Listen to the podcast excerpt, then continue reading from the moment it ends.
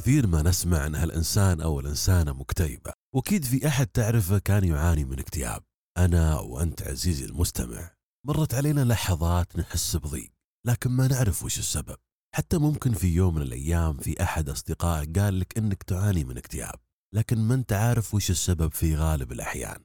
ولذلك عزيزي المستمع أسأل نفسي هالسؤال ليه نكتئب؟ والسؤال قادني لكتاب إخفاق التواصل. تخيل عزيزي المستمع أن الكاتب سبب تأليفه للكتاب أنه كان يعاني من الاكتئاب وياخذ أدوية أيضا. لكن الكاتب تناول هالموضوع بصورة جميلة جدا. ولذلك هات كوب القهوة المفضل لديك أو المشروب اللي تحبه واسمح لي هنا أقول اللي أول مرة يسمعني. أنا عبد العزيز الخمعلي وهذا بودكاست تساؤل وكتاب. وفكرة البودكاست أن في كل حلقة نطرح تساؤل وهالتساؤل راح ياخذنا الكتاب جاهز؟ يلا نبدأ. لما قرر الكاتب الصحفي يوهان هاري وهذا طبعا بعد رحلته طويلة مع العلاج النفسي وتناول مضادات الاكتئاب. الكاتب يوهان هاري قرر التوقف والنظر إلى مشكلته مع الاكتئاب بشكل أعمق. كان يريد أن يعرف ما تفعل مضادات الاكتئاب في أجسامنا وهل هناك طرق أخرى لحل مشكلاتنا بدلا من العلاج النفسي في العيادات؟ مع بداية البحث وجد الكاتب أن ظاهرة القلق والاكتئاب منتشرة بالعالم بأكمله. وأن الاكتئاب ما يفرق بين شخص يعيش في دولة نامية ومتقدمة سواء هالشخص كان فقير أو غني متزوج أو أعزب موظف ولا عاطل عن العمل في جميع الحالات والظروف غالبا ما يكون هذا الشخص مكتئب. ولذلك عزيزي المستمع فإن زيادة نسب الاضطرابات والاكتئاب تحديدا يجعلنا نسأل هالسؤال هل هناك مشكلة أصابت المجتمع واللي هي قاعدة تأثر فيه؟ أو أن المشكلة تكمن في كل فرد منا على حدة؟ والأهم هل يجب أن نتعامل مع مضادات الاكتئاب على أنها الحبوب السحرية اللي تقلل حزننا وتشعرنا بالراحة وأي شخص مكتئب ياخذ حبوب والسلام؟ أم ننظر نظرة أكثر عمقا؟ في هذه الحلقة راح نعرف الإجابة اللي وصل لها يوهان هاري في أثناء بحثه واللي ممكن تساعدنا على الوصول إلى طرق جديدة لحل مشكلاتنا وتقليل الحزن فينا. عن إذنك لحظة خلي أخذ لي رشفة قهوة. عشان أصحصح أكثر. المهم في بداية الكتاب يعرض الكاتب وجهة نظره فيما يحدث في الطب النفسي حاليا. يرى الكاتب أن أصبح هناك تساهل كبير في التعامل مع الاضطرابات النفسية والاكتئاب. بتقول لي كيف؟ يقول لك لأن الأطباء أصبحوا معتمدين بدرجة كبيرة على الأدوية وما عاد في هناك أطباء يهتمون بفهم الشخص والتحدث معه عن حياته بشكل مفصل ودقيق. كل اللي يفعله الطبيب أنه يسحب ورقة ويكتب وصفته. ثم يبدأ بملاحظات تأثير هذا الدواء على الإنسان ويزيد اعتمادنا على هالدواء يوم بعد يوم. ما حدث في الطب النفسي بعد تبني العلماء لنظرية التوازن الكيميائي للدماغ؟ هذه النظرية عزيزي المستمع مبنية على المواد الكيميائية. في عقل كل فرد منا على حدة وبشكل معين وأي تغيير في تلك المواد سواء بالزيادة أو النقصان يغير من مشاعرنا وأفكارنا. ومن هذه المواد مادة السيروتونين. ويقول العلماء أن نقصها من العوامل الأساسية اللي تسبب الاكتئاب. ولكن يوهان يعلمنا أن هالكلام غير صحيح نهائيا ويعرض مقابلات مع كبار الأطباء والعلماء ويرون انحصر مشاعرنا وحاسيسنا في مادة واحدة وهي السيروتونين يعتبر تسطيحا لموضوع أكثر تعقيدا ومليء بالتفاصيل. اللي حاصل أن الأطباء والشركات تعودوا إخبار العامة بوجود مشكلة في السيروتونين. وإن حبة الدواء هذه راح تجعلك سعيد جدا. وعلى الرغم من أن العلاج ممكن يساعد بعض الناس لكن كثير من الأفراد ما تأثر فيهم مضادات الاكتئاب. ولذلك بدأ الأطباء بتجربة علاجات مختلفة على الناس. بعد ذلك عزيزي المستمع يوضح الكاتب أن المشكلة لا تكمن فقط في أن العلاج لا يؤثر في كثير من الناس بل أنه السبب في أن العلاج ممكن يأثر على الناس هو البيلاسيبو أو التأثير الوهمي. وهنا بالمناسبة تحضرني قصة واحد من الأصدقاء الله يذكره بالخير واللي ربما يسمعني الآن. يقول لنا أنه واحد من زملائه بالمدرسة كان مسوي نفسه أنه ما في أحد زيه وكان نفسه ياخذ أو يتعاطى أي شيء يثبت رجولته في مفهومه ذلك الوقت. وهنا خوينا أنه يعطيه درس ما ينساه في حياته. راح ودور في ثلاجة بيتهم ولقى حبوب مسهلة أكرمكم الله. وقام خذاله حبة والصباح عطاها لزميلنا اللي ما في زيها أحد. وأعطاه بطريقة تبين أنها الحبة منشطة وراح تخليك مصحصح يوم كامل. صدق عزيزي المستمع هالشخص جلس يومين ما نام. والعجيب إنه في اليوم الثالث جاء يطلب من خوينا حبة لأنه يشعر بأنه طفى. وفعلا أعطاه حبة وجلس ثالث يوم مواصل. عاد هنا صديقنا أنب ضميره وراح ووراه الشريط اللي أخذه من الحبة وقال له ارحم نفسك وروح نم والجانب المشرق من هالقصة أنه الشخص وبعد مرور يمكن أكثر من 20 25 سنة لم يتناول أي حبوب مخدرة. تخيل عزيزي المستمع عشان الوهم بس جلس ثلاث أيام مواصل وهذا يعني أن الشخص اللي يقتنع بأن العلاج راح يؤثر فيه وينفعه راح يتأقلم جسمه على هذا الأساس وهذه النقطة خصوصا أجريت عليها عشرات التجارب ومن ضمنها تجربة صاحبنا اللي فوق وفيها يقسمون البشر إلى مجموعات بعضهم ياخذ علاج حقيقي وبعضهم ياخذ علاج مزيف وكانت نتائج هالتجارب متشابهة جدا. أنا عارف عزيزي المستمع أنه الآن ممكن تستغرب مثلي لكن وصل الأمر أنهم وجدوا أحيانا أن العلاج الوهمي كان أكثر فاعلية من الحقيقي. طيب يجي الآن شخص ويسأل ويقول ليه توافق الحكومة على العلاج أساسا؟ هنا يجاوب يوهان هاري وهنا زي ما يقولون مربط الفرس. هي شركات الأدوية. للأسف شركات الأدوية تتعامل مع مضادات الاكتئاب على أنها مصدر دخل لها والسبب أنها أصبحت تجارة بالمليارات. عشان كذا هذه الشركات تفعل المستحيل في سبيل أن الأدوية تكون متواجدة في السوق دائما. وعشان تثبت أنها فعالة ممكن تجري التجربة الواحدة ألف مرة بعدين تأخذ أفضل خمس تجارب على سبيل المثال وتقدمهم إلى الحكومة بالإضافة إلى الأموال اللي تدفع لتسهيل الأمر والحملات الإعلامية والإعلانات. واستسهال أطباء النفسيين مثل ما قلنا في البداية. للأسف كل هالعوامل راح تساعد في الانتشار الكبير للأدوية اللي على الرغم من فاعليتها على فئة ليست بقليلة من البشر لكنها تمنع عنهم حلول وطرق كثيرة غير المسار الطبي بل وربما تكون أفيد لنا كبشر. وهنا عزيزي المستمع وعشان نتعامل مع الاكتئاب بحلول وطرق مختلفة ممكن بشكل كبير ترفع نسبة الشفاء.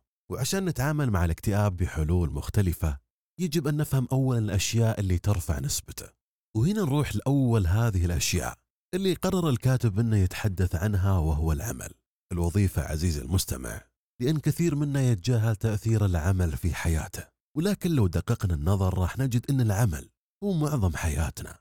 وحاجة نأديها كل يوم حتى أنه في بعض الأحيان ياخذ ربع اليوم وبعضهم ثلث أحيانا إذا ما وصل إلى النصف. بالإضافة إلى أن العمل في عصرنا الحالي ما ينتهي تقريبا.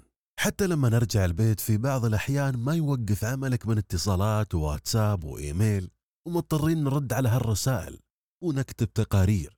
نظريا عزيزي المستمع أنت في البيت لكنك لا تزال تعمل وتحمل أعباء هذا العمل معك. ولذلك لما نقرر أن نحسن من حياتنا لازم أن نعرف من اللي ماخذ كل هالمساحة منها.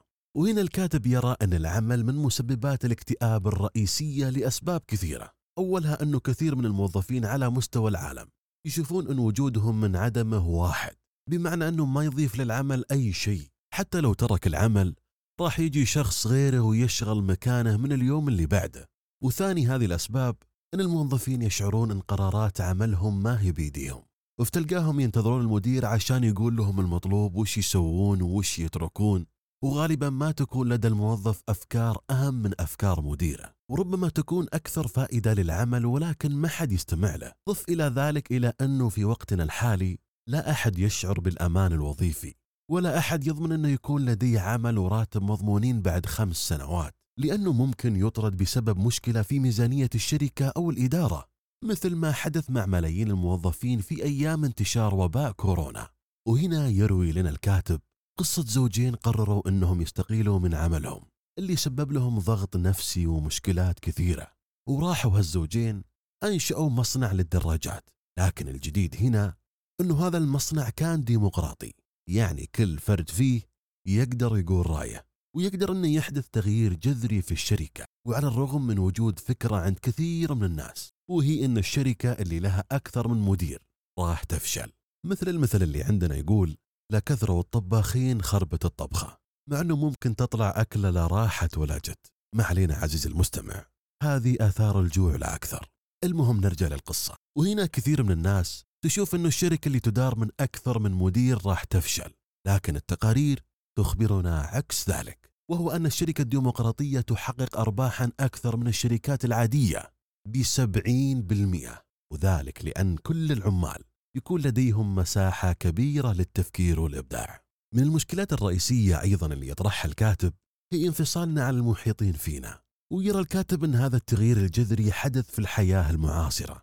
فمن بداية التاريخ يعيش الإنسان في مجموعة توفر له الأمان وحتى وقت قريب كان مفهوم الأسرة شيء مهم جدا. لكن الأبحاث الاجتماعية الحديثة تخبرنا أن هالمفهوم قد تغير. وأن التواصل بين الأسرة الواحدة أصبح ضعيفا جدا وأن الأسر اللي تسافر مع بعض وصلوا إلى أقل نسبة في التاريخ البشري. بالإضافة عزيزي المستمع إلى الهواتف الذكية والإنترنت اللي أفسدوا التواصل بين الأسرة في البيت الواحد. خصوصا الآن انتشر حاليا توجه عام يحاول تشجيع البشر على الوحدة وحب الذات والتمحور حولها. وصرنا نشوف فيديوهات تحفيزية وتشجيعية تنصحنا بأننا نترك الناس. ونسلك الطريق لوحدنا وتعلمنا بأن المهم فقط هو الوصول والنجاح على الرغم من أن الأبحاث تخبرنا أن الإنسان الوحيد معرض للخطر بنسبة أكبر من نظيره في المجموعة كما أن احتمالية إصابته بأي مرض تكون أعلى. على العكس لو كان في مجموعة فلو أصيب الإنسان بمرض معين لا قدر الله راح يشفى منه بشكل أسرع من الإنسان الوحيد. يرى الكاتب أيضا عزيزي المستمع. أن الأهداف اللي نتبناها من الأشياء المهمة اللي تأثر في حياتنا ونظرتنا لها. وهنا يقسمها الكاتب قسمين. الأول أهداف مهمة جوهرية والثاني أهداف تافهة غير جوهرية. وعلى الرغم من وجود القسمين إلا أنه كثيرا منا يتجه إلى الأهداف التافهة مثل الأكل.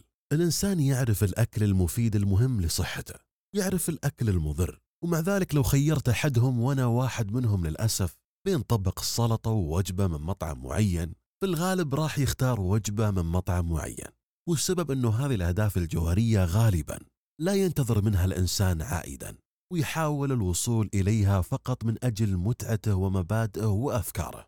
فلو أنك مثلا تملك أي هواية خلنا ناخذ على سبيل المثال العزف على البيانو.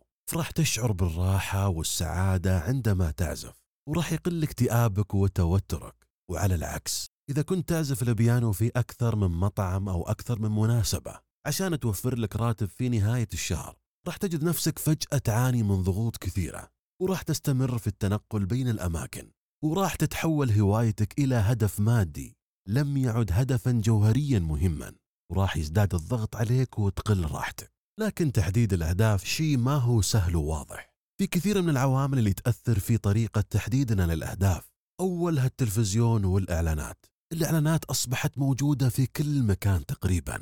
تشوفها في الشارع على مواقع التواصل الاجتماعي التلفزيون وتوزع عليك في الشارع حتى. وأنا متأكد أنك شفتها قبل تسمع الحلقة.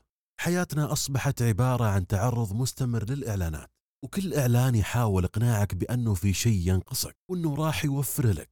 والمقابل في النهاية دفع فلوس فقط. عندك مثلا إعلانات حلويات النعناع. تقنعك أن رائحة نفسك سيئة. والجميع يلاحظ هذا وعندما تأخذ هذا المنتج راح يحبك الجميع ويتمنون قربك. أنا لو شكلي عزيزي المستمع مثل اللي قاعد يسوي إعلانات أكيد الجميع راح يحبني ويتقرب لي. المهم ما علينا. في النهاية هالإعلان يبين أنه يبي مصلحتك وخايف عليك وهو منتظر كم ريال راح ياخذهم منك في النهاية. ومثلها مثل إعلانات الملابس اللي تقنعك بأن أناقتك راح تزيد مع منتجهم. أو إعلان العطور اللي يقول لك أن رائحتك راح تكون أفضل.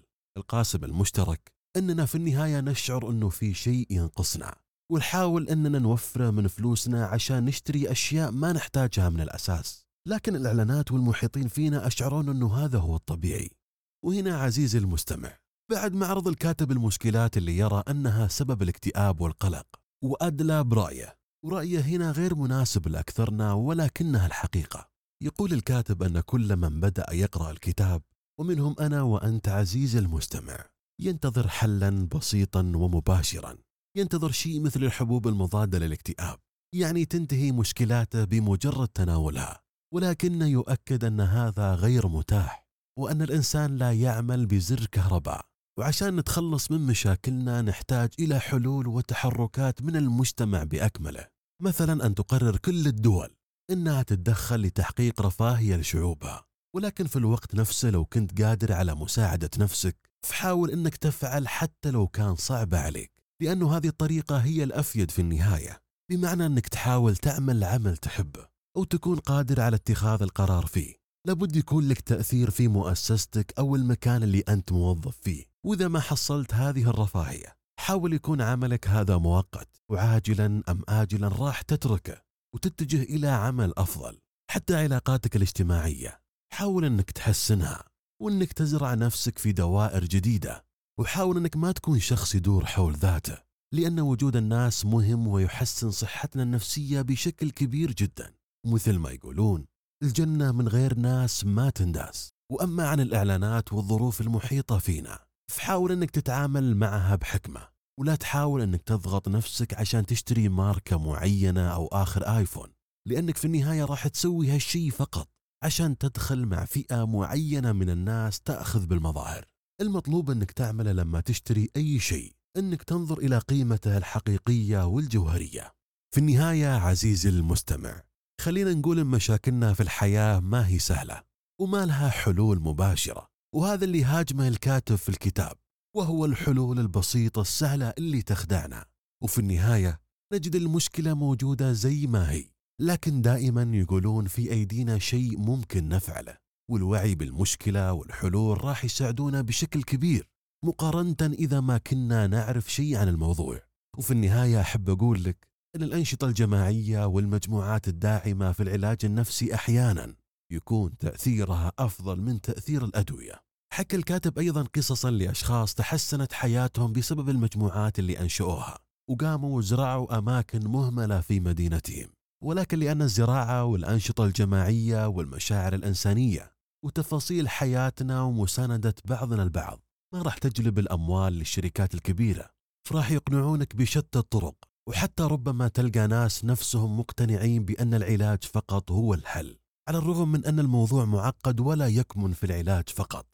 أما الناس اللي يرمون كل المشكلات على العوامل الوراثية فالكاتب يقول أن العوامل الوراثية مثل السمنة ربما تتولد بجينات تجعلك تكسب الوزن بسرعة لكنك لو تحكمت في سعراتك ما راح تسمن وهذا الاكتئاب يحتاج إلى ظروف ومواقف معينة ليظهر ويؤثر فينا ولازم نتذكر دائما أن محاولتنا للتحكم في ظروفنا واتخاذ قراراتنا في حياتنا وعملنا ووجودنا وسط ناس نحبهم.